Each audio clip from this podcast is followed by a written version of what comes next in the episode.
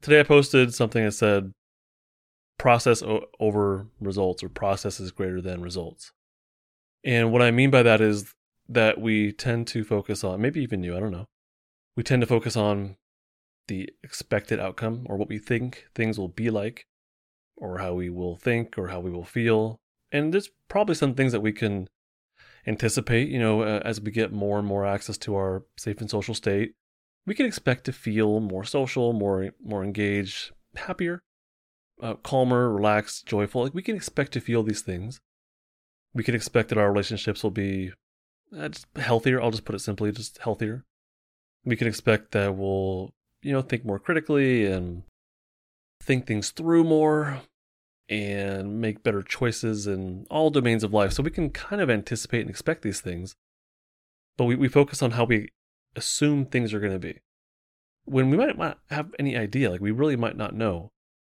And as we focus on the way things are, what we're also focusing on is is what how things are not. And we are focusing on what we perceive that we're lacking or what we are lacking. So when we focus on outcome, it's it's an assumption of what outcome will be like, but it also inherently is an, is a focus on the way things are not. And I don't think it's this calm, measured evaluation. It, it's more of a judgmental evaluation. I think that's kind of what we do a lot. So that that's kind of what we do. What we lose focus on is the process of getting to the point that we want to get to. But even before I go into the process a little bit more, the point that we want to get to, first off, might not be accurate, accurate reflection of what things will actually be like. But I don't think there's actually an endpoint to any of this stuff. I think there's always going to be room for growth. Like I literally, I think there's always room for growth.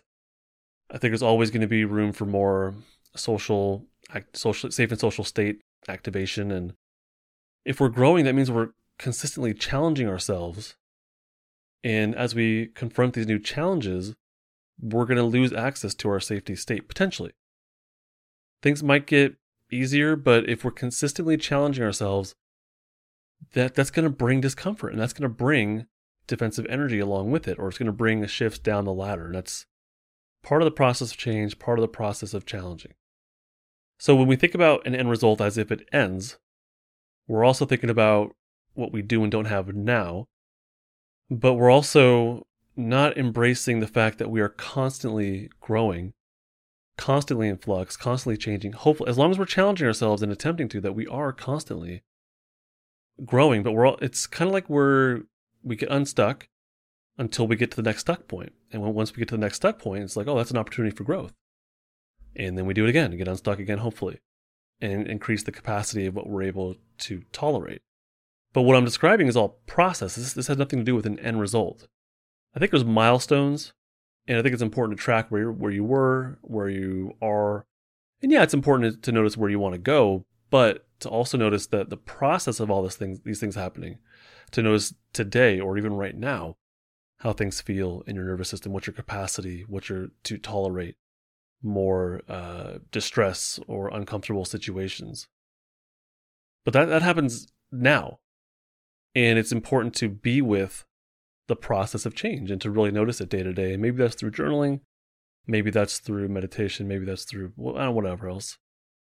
But to really notice the the process of change on a daily basis and check in with how you're feeling now.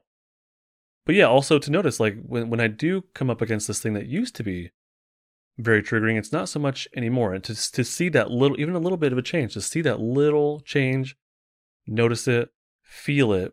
It's called savoring. To really allow yourself to feel the difference of where you were and where you are in those incremental bite size uh, changes, not just on where you want to be and how far away you are from it and all these judgments that we have about ourselves as to, you know, the explanation of why. So it's not about the outcome. It's really about the process of getting there. And that's where the the jewels are. Like that's where the the most important stuff is, I think, is in the process and these incremental changes. Hope that made sense. Um, if you are interested in learning more about the process of change, I do have a course. It's called Building Safety Anchors, and it teaches you some of the pieces of change specifically six different, well, I have seven learning modules, but six of them are about how to become more grounded in the present moment and to activate the, the safety pathways. So if you're interested in that, I'll leave a, a, a link in the description or just go to justinlmft.com and it's pretty obvious on where to find the course. There's a course tab.